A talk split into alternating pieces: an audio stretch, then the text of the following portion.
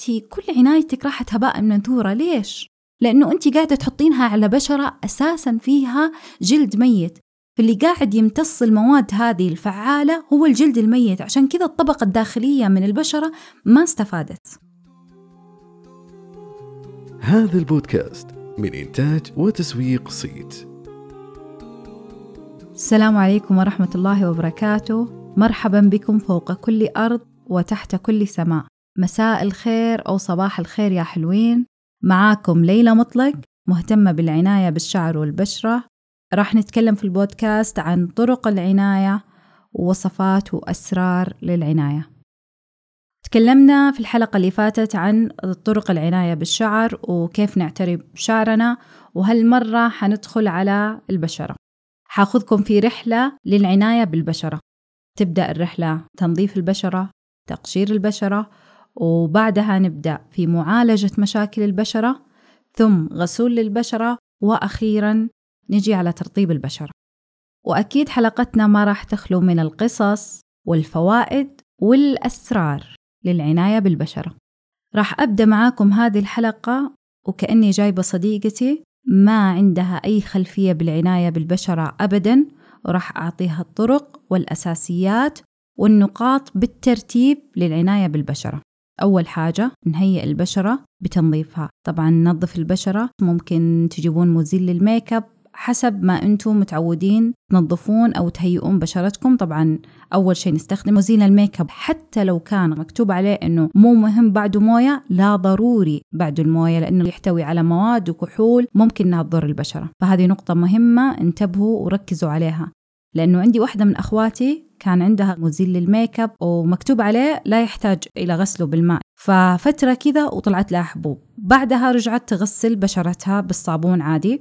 لاحظت إن الحبوب تروح. لما رجعت مرة ثانية تستخدم مزيل ال make up وما تغسل بعده تقول لي رجعت لي الحبوب مرة ثانية فاكتشفت إنه فعلا مهما كان مزيل ال make up ضروري تنظفينه من البشرة. ضروري. حتى لو مكتوب عليه إنه غير مهم إنه إزالته بالماء. هذه نقطة. أنا عن نفسي أستخدم الصابونية.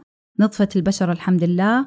نبدأ نشوف هل البشرة عليها قشور؟ هل البشرة نحتاج نشيل الجلد الميت اللي عليها ولا لا؟ طبعا عادة تقشير البشرة يعني مرتين إلى ثلاث مرات في الأسبوع. إيش الفايدة من تقشير البشرة؟ أننا نزيل الجلد الميت الموجود عليها نشيل الشوائب نخلي البشرة تتهيأ لأي منتج راح يجي عليها. يعني أنا لو جيت وحطيت على البشرة أي منتج وأنا ما قشرتها راح تمتصه الطبقة الخارجية أو الجلد الميت راح يمتصه وما راح تستفيد بشرتي الداخلية منه. لذلك من الضروري جدا إننا نشيل الجلد الميت الموجود على البشرة. فالآن قدامي صديقتي غسلنا وجهها بدينا مرحلة التقشير. طبعا التقشير ممكن نستخدم لها المقشر. آه صراحة أحبه مرة ويعجبني وكنت أستخدمه قبل لا أسوي خلطة ما قبل الشاور. المقشر راح أقول لكم إياه تسوونه في البيت قهوة تركية ملح الحليب.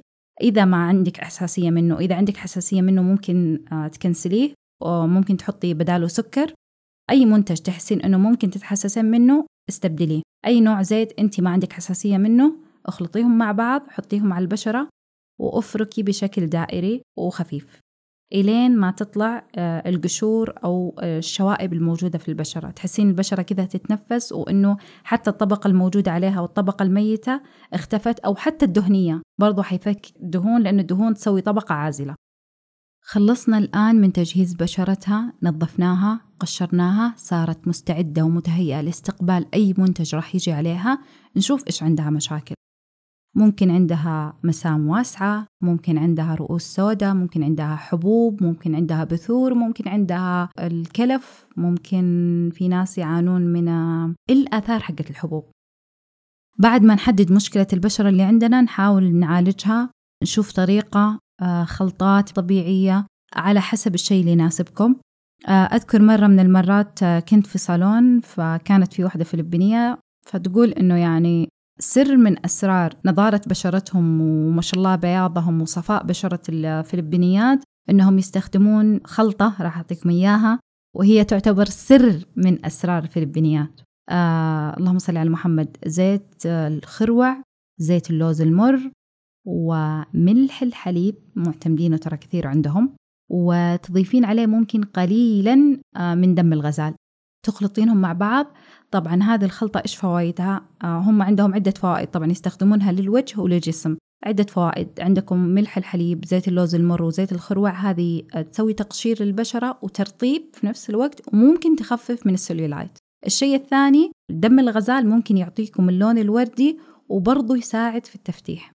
فجربوها وبتدعون لي بإذن الله. راح أعيد لكم الوصفة مرة ثانية بمقادير معينة. اثنين ملعقة زيت خروع عندنا تقريبا يشيل الخطوط البيضاء أو يساعد في تخفيف الخطوط البيضاء واثنين ملعقة زيت لوز مر للتفتيح والترطيب. أربع ملاعق ملح الحليب لإزالة الجلد الميت يعطينا نعومة ولمعة. خطوة اختيارية دم الغزال. راح يساعدنا في إنه يشيل السواد وممتاز جدا للتفتيح. مشينا كذا على نظفنا بشرتها ورجعنا قشرناها وخلاص البشرة جاهزة. شفنا إيش عندها مشكلة. إن كان عندها مشكلة الكلف راح نجيب مقادير متساوية من الكركم والسدر مع موية ورد ونفردها على البشرة لمدة من ربع إلى نص ساعة وبعدين نشيلها. تكررين هذه العملية وبإذن الله راح تتخلصين من الكلف. طبعا أي خلطة طبيعية تحتاج وقت وصبر. وبرضو تبتعدين على الأشياء اللي ممكن تزيد الكلف. يعني مثلا ما تحطين كريمات وتطلعين في الشمس أي حاجة ممكن تزيد عندك الكلف أو تزيد مشاكل الكلف تبتعدين عنها تعتنين ببشرتك وتستخدمين هذه الخلطة. لا تتوقعون إن نتائجها سحر لازم تصبرين عليها شوية وتستمرين عليها وقت. الشيء الثاني اللي نفترض أنه بشرة صديقتي فيها حبوب فراح نجيب المر وننقعه في موية وكل يوم راح نحط في قطنة ونمسح البشرة قبل النوم. المر مطهر ومعالج للحبوب. أو ممكن برضو في ناس يعانون مثلا من لنفترض أنه برضو تعاني مثلا من مسام في خدودها أو أنفها أو مسام واسعة يعني. عندكم البان الذكر ممكن أنه برضو ننقعه في الموية ليلتين وبعدين نمسح بقطنة برضو قبل النوم. كذلك في شيء مرة حلو للمسام الواسعة مرة جميل وجربته كثير. عارفين قالب الثلج؟ اللي نعبي فيه الثلج في الثلاجة. آه، حطي موية ورد وحطي عليها مثلا مقدار على حسب إذا حقتكم مثلا متوسطة العادية لقوالب الثلج حطي عليها ملعقتين نشا وصبيها في قوالب الثلج. خليها في الثلاجة. كل يوم كذا إذا حسيتي حر أو اشتد الحر حطي مرري الثلج على وجهك. راح يساعد على انقباض المسام ومع الوقت راح تصغر هذه المسام وبإذن الله تختفي. ولنفترض أنه هذه صديقتي عندها الرؤوس السوداء. من إيش تكونت الرؤوس السوداء؟ عندها مسام واسعة ممتلئة بالشوائب ممتلئة بالدهون. يعني انسد عندها المسام بالدهون فتعرضت للهواء وتعرضت للغبار وصار الرأس أسود. فلو تلاحظون لما نجي نطلع الرؤوس السوداء الرأس أسود بس الباقي آه، عبارة عن دهون. كيف ممكن نتخلص من هذه الرؤوس السوداء؟ عندكم ممكن تستخدمون مقشرات بعض المقشرات تساعد في إذابة الدهون وخروج الرؤوس السوداء. وبرضو من الطرق الحلوة آه، استخدام إبرة الرؤوس السوداء. ممكن أنت تشترينها بنفسك وتروحين صالون وتسوينها أو تستخدمينها في البيت. راح أعطيكم طريقة سريعة وحلوة للرؤوس السوداء أو التخلص من الرؤوس السوداء. تعرضين البشرة للحرارة وتجيبين الإبرة الخاصة بإزالة الرؤوس السوداء مع قطنة وتضغطين على الرأس بشويش إلين يطلع معك الرأس. وبكذا إن شاء الله نكون تخلصنا من مشكلة آه، الرؤوس السوداء. بعدها علشان نقفل المسام وما ترجع تتكون مرة ثانية زي ما قلت لكم سابقا ناخذ قوالب الثلج بالنشا أو موية الورد بالنشا ونحطها نمررها على أساس تعطي شد للبشرة وأنه الحمد لله تخلصنا من مشكلة الرؤوس السوداء. وننتقل بعدها لسؤال يسألونه كثير ويتكرر علي كثير جدا جدا جدا أنه إحنا استخدمنا منتجات واستخدمنا خلطات لكنها ما فادت. كثير يجيني هذا الشيء. يعني سواء بعضهم يستخدمون منتجاتي أو يستخدمون منتجات أخرى أو يستخدمون منتجات يعني من شركات يعني عالمية يقول لك أنا كل الناس أشوفهم يمدحون هذه الخلطة وكل الناس جابت معهم نتيجة بس أنا ما جابت معايا. في عدة عوامل. من أهمها في ناس ما ينظفون البشرة ولا يهيئون البشرة لاستقبال المنتج. يعني ما تستخدم تسأليها تقولي لها هل قد قشرتي بشرتك؟ هل استخدمتي مقشر؟ تقول لك لا. طب أنت كل عنايتك راحت هباء منثورة ليش؟ لأنه أنت قاعدة تحطينها على بشرة أساسا فيها جلد ميت. فاللي قاعد يمتص المواد هذه الفعالة هو الجلد الميت. عشان كذا الطبقة الداخلية من البشرة ما استفادت. فضروري جدا إننا نشيل الجلد الميت. أرجع وأكرر. المقشر مهم جدا وضروري لأنه يخلينا نتخلص من طبقة الجلد الميت اللي تمنع البشرة من امتصاص المواد المفيدة. ففي كثير بعد ما ترجع وتقولي أيوة استخدمت مقشر والحمد لله بانت معي النتائج هذا شيء. الشيء الثاني المدة. أنت مثلا حملتي أربع خمس مرات آه، تكونت عندك مثلا رؤوس سوداء على مدى السنوات هذه تكونت عندك كلف آه عندك حبوب وعندك آثار للحبوب أنت ما اعتنيتي فيها لسنوات. أو مثلا أنت عروس يعني بعضهم تجيك تقول لك أنا عروسة أنا على وجه زواج أبغاكي تنصحيني إيش أسوي؟ أنا زواجي بعد أسبوعين أو بعد ثلاثة. طب أنت مهملة نفسك مثلا عشر سنوات وعندك طبقات على البشرة. ما اهتميتي فيها. جيتي في هذا الوقت الضايع أو الوقت القصير تبغين نتيجة. تشيل حق كل العشر سنوات الإهمال؟ لا طبعا لازم نصبر ولازم ناخذ وقتنا كافي علشان نعتني بالبشرة عشان كذا أقول لكم حاولوا دائما تخصصون جدول عناية أسبوعي أو شهري عشان تحافظون على البشرة. البشرة تحتاج عناية ورعاية. لو ما لقيت هذه العناية والرعاية راح تذبل وراح تصير فيها مشاكل كثيرة. استمروا بالعناية أسبوعيا أو شهريا. عشان تتخلصين من هذه المشاكل لك سنوات وانت تعانين منها. في بعضهم تقول لي ما شاء الله أختي أخذت منك بياض الثلج وبانت عليها النتيجة بس أنا ما بانت عليها. أذكر قصة واحدة كانت ام وبنتها. البنت تقول أنا بانت علي النتيجة بس ماما ما بانت عليها النتيجة. طب ماما يعني حملت وولدت كثير تعرضت لمشاكل كثيرة وسنوات كثيرة فتبغى يعني نتيجتها زيك أنت يعني لسه بشرتك شبابية وجديدة وطرية يعني وعندها قابلية لاستقبال المنتجات؟ لا طبعا. تحتاج عناية. تعوض اللي فات من عمرها يعني أو اللي فات إنه ما اهتمت أو ما اعتنت ببشرتها ترجع تهتم وتعتني. تحتاج وقت أطول ممكن شهر ممكن شهرين إلى ثلاثة. فنصبر على المنتجات الطبيعية. الطبيعي يحتاج زيه برضو زي الأكل لما أنت تجين تاكلين بس مرتين مثلا في الأسبوع أكل صحي وتبغين جسمك يصير كويس وفيتاميناتك كويسة وتحاليلك كويسة لا طبعا. الشجرة هل ينفع أني في يوم أقول okay أنا بسقيها الحين لمدة شهرين أو ثلاثة أشهر يوميا بعدين أسيبها مدة سنة وأقول أنا أبغاها خلال هذه السنة خلاص تكون مكتفية بالثلاثة شهور اللي سقيتها إياها أول؟ لا طبعا ضروري إن العناية تكون مستمرة. ما أقول لك كل يوم وكل شوية وكل ساعة ولا كل ساعتين لا. اغسلي وجهك نظفي وجهك نهاية اليوم من ال make up من الغبار من الدهون اللي تعرضتي لها من الحرارة. اغسلي وجهك اعتني فيه قبل النوم. يعني كلها خمس دقائق نفس الشيء برضو نهاية الأسبوع تسوين تقشير أو في الشهر مرة أو مرتين تسوين تقشير للجسم كامل سوي حمام مغربي. بس أنا يعني اللي أحبها مرة الدلكة السودانية والحمام المغربي. فممكن تسويها مرة في الشهر أو مرتين في الشهر كعناية كاملة أو تستخدمين مقشر للجسم كامل. عندكم مقشر القهوة من خلطات الخير. للجسم كامل يستخدم لأنه في كثير إشكالية يقولون نستخدمه. الإيش طيب؟ أو إيش الفرق بينه وبين المقشر الوردي؟ المقشر القهوة يستخدم حتى للوجه لو ما عندك حساسية. جربي على جزء من بشرتك وشوفي. إذا ما في حساسية خير وبركة الحمد لله نستخدمه على الوجه والجسم. أما المقشر الوردي هو مخصص للمناطق الغامقة. زي إيش؟ ركب أكواع، مفاصل، الرقبة، هذه الأماكن الغامقة اللي تتكون عليها طبقة شوي قاسية وتحتاج مو بس تقشير حتى معها تفتيح، فالمقشر المغربي الوردي هو تقشير وتفتيح قوي شوية التقشير فيه. فعشان كذا يعطيه تفتيح فتلاحظون إنه كثير من الناس في التعليقات في الانستغرامي يقولوا لك ما شاء الله في أسبوع أو أسبوعين لاحظنا نتيجة المقشر الوردي ليش؟ لأنه في نسبة تفتيح عالية فهو مقشر ومفتح للبشرة في نفس الوقت عشان المناطق الغامقة يعني تشوفين نتيجة أسرع من إنه زي باقي الجسم. طبعا غامقة يعني أكيد إنه سوادها أكثر من الجسم فعشان كذا تحتاج يعني عناية بالمقشر الوردي. وهنا وضحت لكم الفرق بين المقشر الوردي وقشر ما قبل الشاور اللي هو اللي بالقهوة.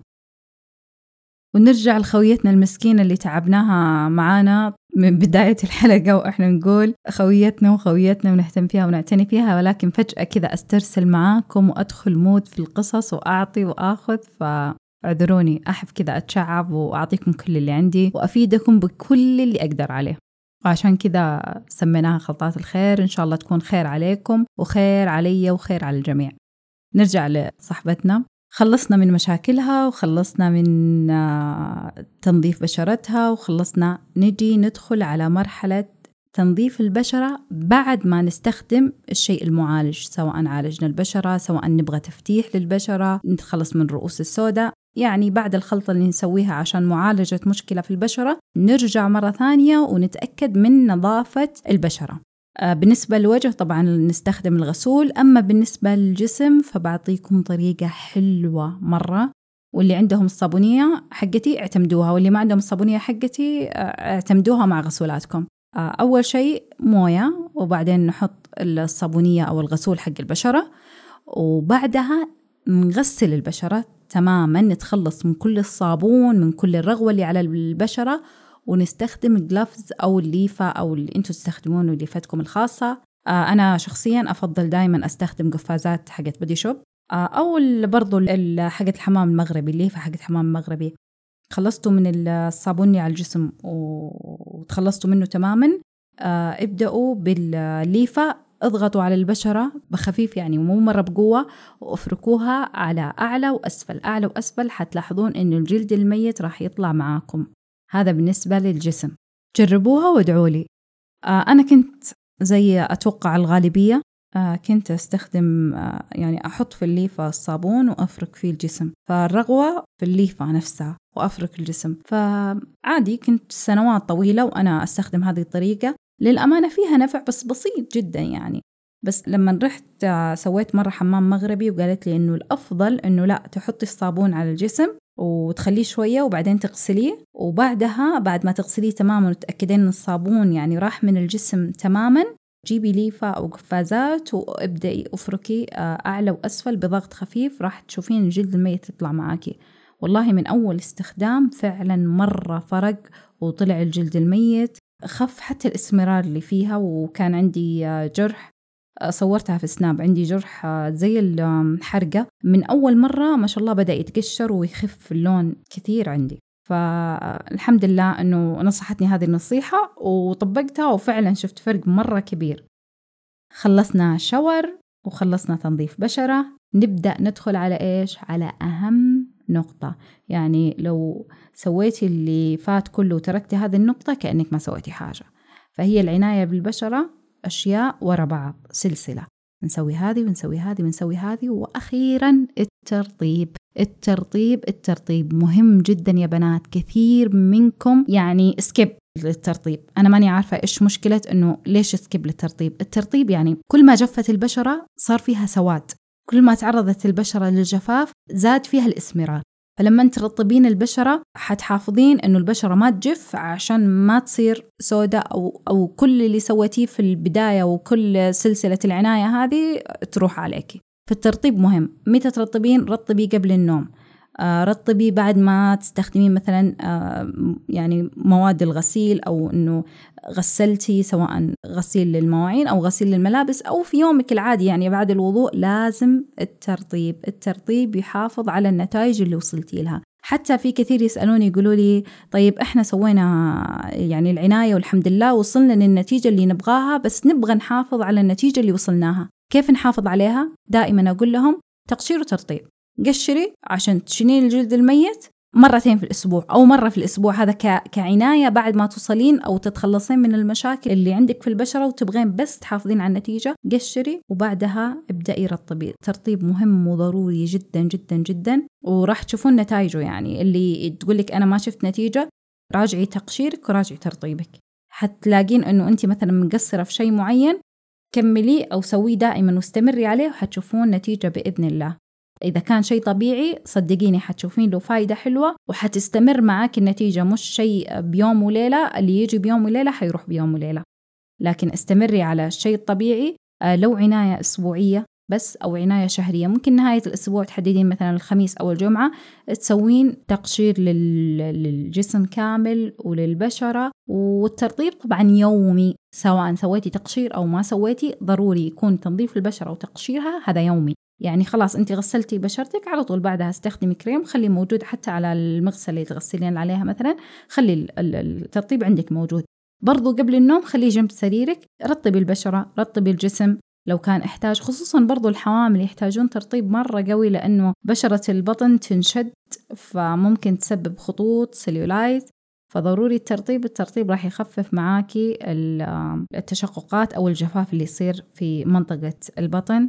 عندكم اللوز المر مرة حلو في الترطيب والتفتيح. برضو زيت جنين القمح. زيت الخروع ممتاز برضو للتشققات. أعتقد أنه أعطيتكم الخطوات الأساسية واللي عندهم منتجاتي. أنا منزلة الطريقة بالتفصيل في إنستغرامي تقدرون تدخلون عليه A L K A Y E R أو موجودة برضو أنزلها دائما في سنابي برضو نفس اليوزر نيم. منزلة كيف تقدر تهتم في بشرتها بداية من التنظيف وبعدين التقشير وبعده معالجة المشاكل وأخيرا نجي الترطيب وهو أهم نقطة في العناية. إن شاء الله أني أكون أفدتكم بالمعلومات اللي عندي والقادم بإذن الله أجمل وبأسرار أكثر وأكثر. آه شكرا لكم وأنتظر أسئلتكم وتعليقاتكم لأنه كل ما تسألوني أو كل ما أدخل على إنستغرام وأشوف إيش التساؤلات اللي عندكم يعطيني إنه إيوه راح أقول لهم هذه المعلومة وهذه المعلومة حتساعد الكثير. ممكن بعضكم سأل وممكن بعضكم ما سأل بس عنده المشكلة هذه. فأتمنى راح أرفق رابط آه للأسئلة ومع دردشتكم وأسئلتكم اللي راح تكتبونها لي في الرابط راح تساعدوني على أني أعطي أكثر وراح تساعدوني في إعداد وتقديم الحلقات القادمة. ممكن تذكرون لي قصص أو تذكرون فوائد أو تذكرون معلومات أو أسئلة راح تطلع مني القصص الموجودة عندي. آخر شيء نشكر صاحبتنا الوهمية على الوقت اللي أخذناها عشان نطبق عليها خطوات العناية من أولها إلى آخرها. شكرا جزيلا وإلى اللقاء في حلقة قادمة. على خير بإذن الله. آه لا تنسوني من صالح دعواتكم ولا تنسون والدي غفر الله له ورحمه.